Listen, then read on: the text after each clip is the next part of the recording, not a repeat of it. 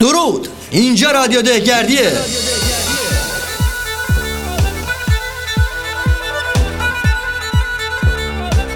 اینجا همه چی بوی کاهگل میده. بوی نم بارون بوی جنگل بوی چوب بوی آتیش و بوی ناب چای آتیشی. رادیو دهگردی جایی که ما در مورد فرهنگ دهگردی و بومگردی گپ می‌زنیم. تو هر قسمتش با یه آدم روستایی که به میزبانی در اقامتگاه بومگردی مشغوله صحبت می‌کنیم و از تجربیاتش میشنویم.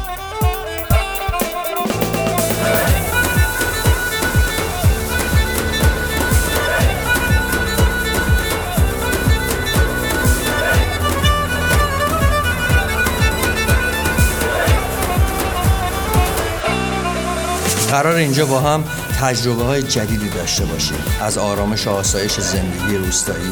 قرار یاد بگیریم درست مثل یه روستایی اصیل از طبیعت اطرافمون محافظت کنیم. قدرش رو بدونیم و ازش لذت ببریم. در این قسمت از رادیو دهگردی می‌خوایم بریم ترکمن صحرا. بخشی از تاریخ مردمان ترکمن رو مرور کنیم تو قرعه ترکمن باشیم و چکدرمه بخوریم. با ما همراه باشید.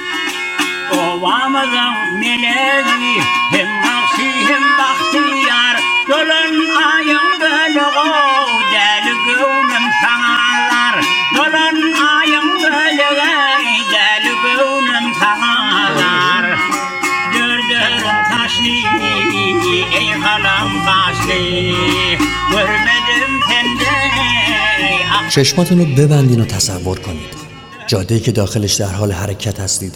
مثل بکراند ویندوز اکسپیه تا چشم کار می‌کنه دشتای سرسبز با آسمون آبی و ابرای پنبهیه بعدش می‌رسید به جایی که تپه ماهورا با لکه های سبز چمن و خطای راهراه ناشی از راه رفتن گوسفندا که جلوتون خود نمایی می‌کنه. همینطوری که دارید از پیچ و خم جاده لذت کافی رو می‌برید شگفت زده میشید. از جایی که بهش رسیدید. دره های بی انتها با هزاران هزار خاطره حتی نمی‌تونید تصور کنید ما بین این دره ها چه قصه ها و اتفاقاتی جریان داشته. از مردان و زنان ترکمن.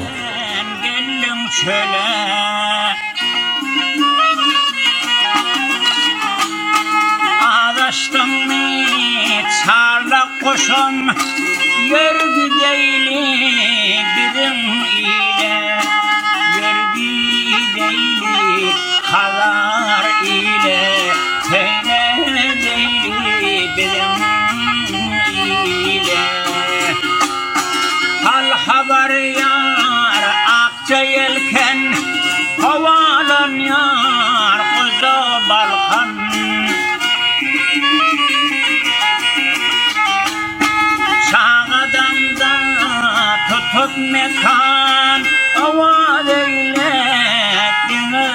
koşum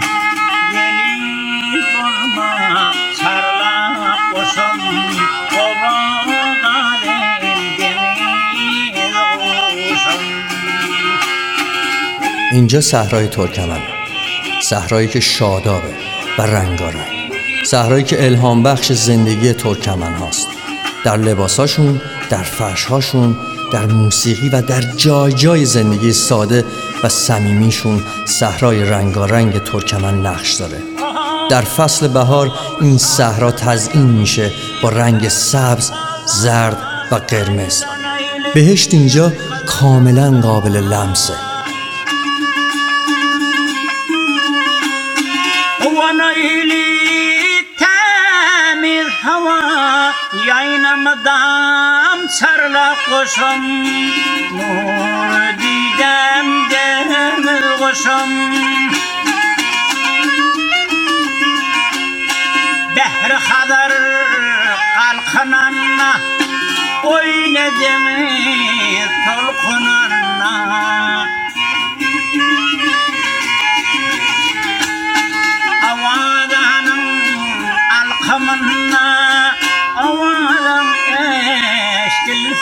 koşan Olmadım eşkilsin koşan Kovamadım demir koşan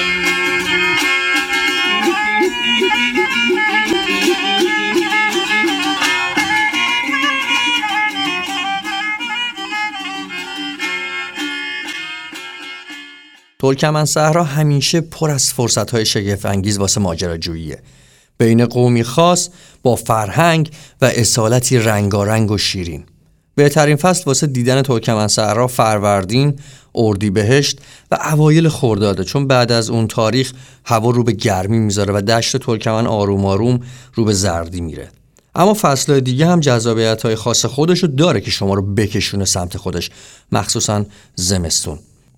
در دوره طلایی ساسانیان سومین دیوار دفاعی جهان به نام مار سرخ یا دیوار گرگان مشهوره از اینجا عبور می‌کرده. دیواری با 200 کیلومتر طول ساخته شده برای جلوگیری از حمله قوم یون. این دیواری که زیباترین و مهندسی شده ترین سازه هایی که اون دوران ایران عزیزمون به خودش دیده تا به الان. البته که الان کمی از بقایای این دیوار در بخشی از ترکمن صحرا و گرگان باقی مونده حتی کوره های آجرپزی. بریم سراغ جاذبه های تاریخی ترکمن صحرا. گورستان سنگی خالد نبی. برای رسیدن به گورستان از روستای گچیسو که 58 کیلومتر از کلاله فاصله داره عبور می‌کنیم. از روستا 6 کیلومتر خاکی داریم. تقریبا با هر ماشینی میشه رفت. از بقعه خالد نبی تقریبا 20 دقیقه پیاده روی می‌کنیم به گورستان می‌رسیم. این گورستان بخش نانوشته و مرموز تاریخ این سرزمین به حساب میاد. گمان زنی هم در موردش زیاده. سنگواره هایی که از دو بخش تشکیل میشن. بخش استوانه های بلند و ایستاده بخش دیگه به شکل سلیب های پهن. در باور عموم شبیه آلت مرد و زن هستند. اما سندی گواه بر این موضوع وجود نداره. بعضی روایت هم حاکی از اینه که این نشانه ها مردان جنگجوی ترکمن هستند مردانی ایستاده با کلا و شال بسته به کمر. سنگهایی که حلقه بیشتری دارن بزرگان قبیله رو نشون میدن یه باور یا حالا روایت دیگه اینه که این تندیس ها بلند یا کوتاه برای بارور کردن زمین هستند. مردان اون زمان بر این باور بودن با کاشتن تندیس هایی به شکل آلت زمین های کشاورزیشون بارور میشن. ولی باز هم هیچ سندی دال بر این باورها وجود نداره. گورستان خالد نبی هنوز جزو عجایب و اسرار ناشناخته این سرزمین باقی مونده. به هر حال جایی که این گورستان واقع شده از نظر تاریخی و طبیعی نقطه مهمیه.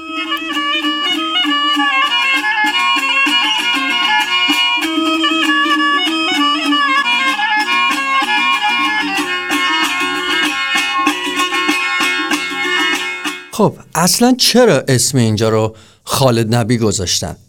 خالد نبی پیامبری بوده که در دوره قبل از اسلام و بعد از مسیحیت ظهور کرده و هنوز نمی‌دونیم برای چه قومی بوده. اما چیزی که مشخصه تنها قومی که اونجا زندگی می‌کرده و هنوزم زندگی می‌کنه قوم ترکمن بوده. ترکمن ها ارادت ویژه‌ای بهش دارن و روزهای تعطیل زیارتگاه خالد نبی معمنی میشه برای آرامش گرفتنشون. سه بقعه در محدوده سایت باستانی خالد نبی وجود داره که یکیش بقعه خالد نبیه. یکی دیگه که روی تپه‌ای که در نقطه دنج قرار گرفته برای چوپان آتاست که چوپان خالد نبی بوده. و بقعه دیگه عالم بابا که پدر خانوم خالد نبی بوده. و این سه تا زیارتگاه برای قوم ترکمن خیلی ارزشمنده و در روزهای تعطیل ها با لباسهای رنگارنگشون اینجا رو خوشگل می‌کنن. وقتی توی محوطه بوقه خالد نبی وایستادین دور تا دورتون تپه ماهورهای سرسبز با چشماندازی خاص می‌بینین که قطعا شگفت زده میشین. تا چشم کار می‌کنه تپه ماهورهای زیبا که بهش هزار دره ترکمن صحرا میگن. در بالای بوقه خالد نبی چوب بلند هست که ترکمنها بهش باور خاصی دارن. باورشون اینه هر کسی از این چوب بالا بره و چوب رو گاز بگیره دندون دردش درمان پیدا می‌کنه. باور عجیبیه ولی باحاله. یا نزدیک بوقه خالد نبی یه درخت انار هست که کلی پارچه بهش بسته شده که به نوعی دخیل محسوب میشه و خب به این درخت هم باور عجیبی دارن. ترکمنها قبلها اشایر و کوچنشین بودند و با توجه به اینکه دامداری شغل اصلیشون بود همیشه در حال کوچ کردن در جای جای تپه ماهورهای ترکمن صحرا بودن اینجاست که میگیم این سرزمین پر هست از خاطرات مردان و زنان ترکمن. صدای پای اسبهای ترکمن و صدای ناب دوتار ترکمن.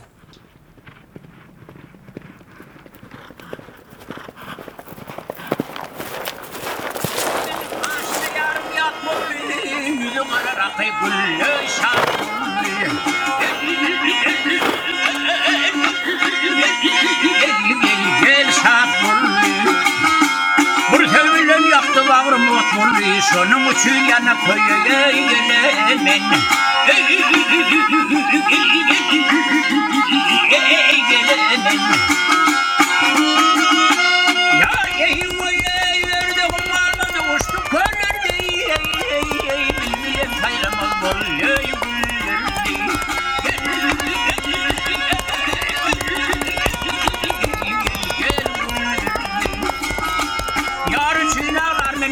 çöllerde Mecnun kimin sergirdane gelemen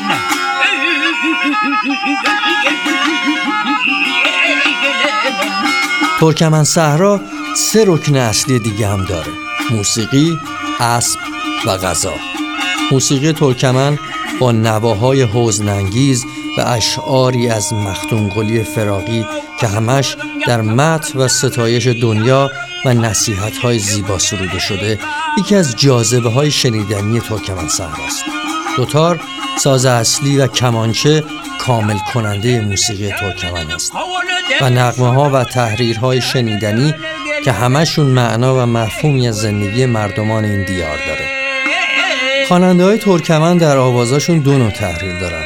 یه نوع تحریر از داخل سینه به بیرون پرتاب میشه که نشان دهنده غم و اندوهه و تحریری که از بیرون به داخل میاد نشان دهنده شادیه است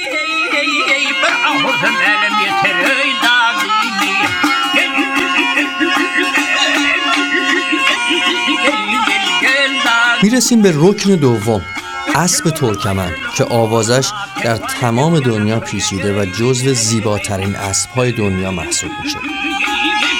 ترکمن ها علاقه زیادی به اسب دارن و اسب رو جزو مهمی از فرهنگشون می‌دونن سالیان ساله که کورسای اسب سواری در ترکمن صحرا دایر هست. و همین الان هم می‌تونید در گنبد بندر ترکمن و آقلا این کورس ها رو از نزدیک ببینید.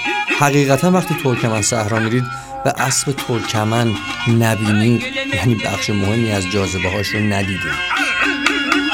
در نزدیکی روستای تمرقره‌قوزی یه مزرعه پرورش اسب قدیمی هست که به نام مزرعه لوئیس فیروز معروفه. خانم لوئیس حدود 50 سال پیش از ویرجینیا به ایران اومد و در یک گوشه دنج در کلاله یه مزرعه پرورش اسب دایر کرد و به پرورش اسب ترکمن مشغول شد. اون عاشق اسب بود.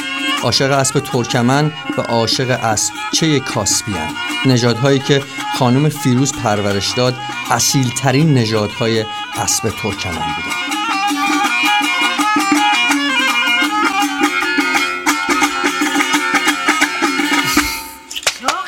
می‌رسیم به رکن سوم قسمت خوشمزه ماجرا غذا. حتما باید اسم چکدرمه رو شنیده باشید. غذایی که با گوشت و پلو درست میشه. انقدر این غذا لذیذه که انگشتاتون هم باش می‌خورید. یه غذای ساده. هیچی نداره. برنج و گوشت. اما نوع پخته این غذا مهمه که در قسمت های بعدی در قسمت شکنگردی دستور پختش رو بهتون میدیم. ترکمن ها چکدرمه رو با ماست گوسفندی و دوغ شطور می‌خورن. چه شود مطمئنا هم خواب بعد از خوردن شکدرمه خیلی میچسبه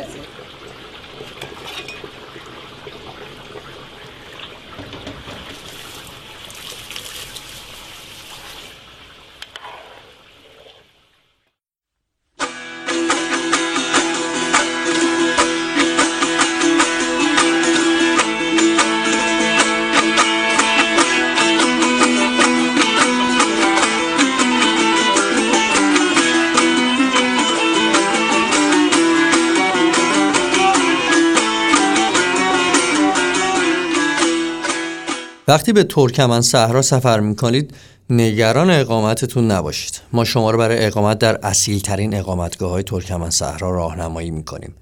قبل از معرفی اقامتگاه ترکمن لازمه بگیم خانه هایی که ترکمن ها در اون زندگی می‌کردن بهش میگن آلاچیق یا به قول خودشون قرهوی چادرهای دایره‌ای که با چوب و نی ساخته میشه. در مورد فلسفه ساختنشون حرف زیاده و ما بهتون توصیه می‌کنیم برید تو محیطش قرار بگیرید و اونجا در مورد فلسفش بشنوید. اقامتگاه های دهگردی همین قرعه هاست شما می‌تونید با جستجو در سایت دهگردی اقامتگاه چوپان آتا رو ببینید که در روستای گچیسو و در 6 کیلومتری خالد نبی واقع شده. حلیم عمرتا و خانومش آخشه گلبانو میزبانهای مهربون این اقامتگاه هستند که تجربه دلچسبی از اقامت در قرعه ترکمن به شما هدیه میدن. آخچه گلبانو شما رو با طعم لذیذ چکدرمه آشنا می‌کنه و حلیم برای شما برنامه موسیقی ترکمن فراهم می‌کنه. یا اقامتگاه ترکمن یورد که در روستای تمرقر قوزی قرار گرفته نعیم میزبان این اقامتگاه است و شما رو با اسب ترکمن آشنا می‌کنه. یا اقامتگاه پنشیر که در گچیسوی بالا قرار داره و در نزدیکترین نقطه به گورستان خالد نبی. شما در همه این اقامتگاه می‌تونید فرهنگ اصیل مردمان ترکمن رو تجربه کنید. یادتون نره این بخش اول معرفی ترکمن صحرا بود. هنوز قصه های زیادی از این منطقه سهرامیز براتون داریم که در قسمت های بعدی بهشون می‌پردازیم. مثلا قصه های زیادی داریم از بندر ترکمن از گنبد کابوس از آقلا که همشون دنیای از خاطرات مردمان رنگارنگ ترکمن هستند پس با رادیو دهگردی همراه باشید و ما رو به دوستانتون معرفی کنید. توی سایت دهگردی می‌تونی کلی کلبه جنگلی و خونه روستایی و اقامتگاه بومگردی ببینی. بررسیشون کنی مشاوره سفر بگیری آنلاین رزرو کنی و در نهایت تجربه جذاب از دهگردی داشته باشی. دهگردی.com بیاین بریم روستا.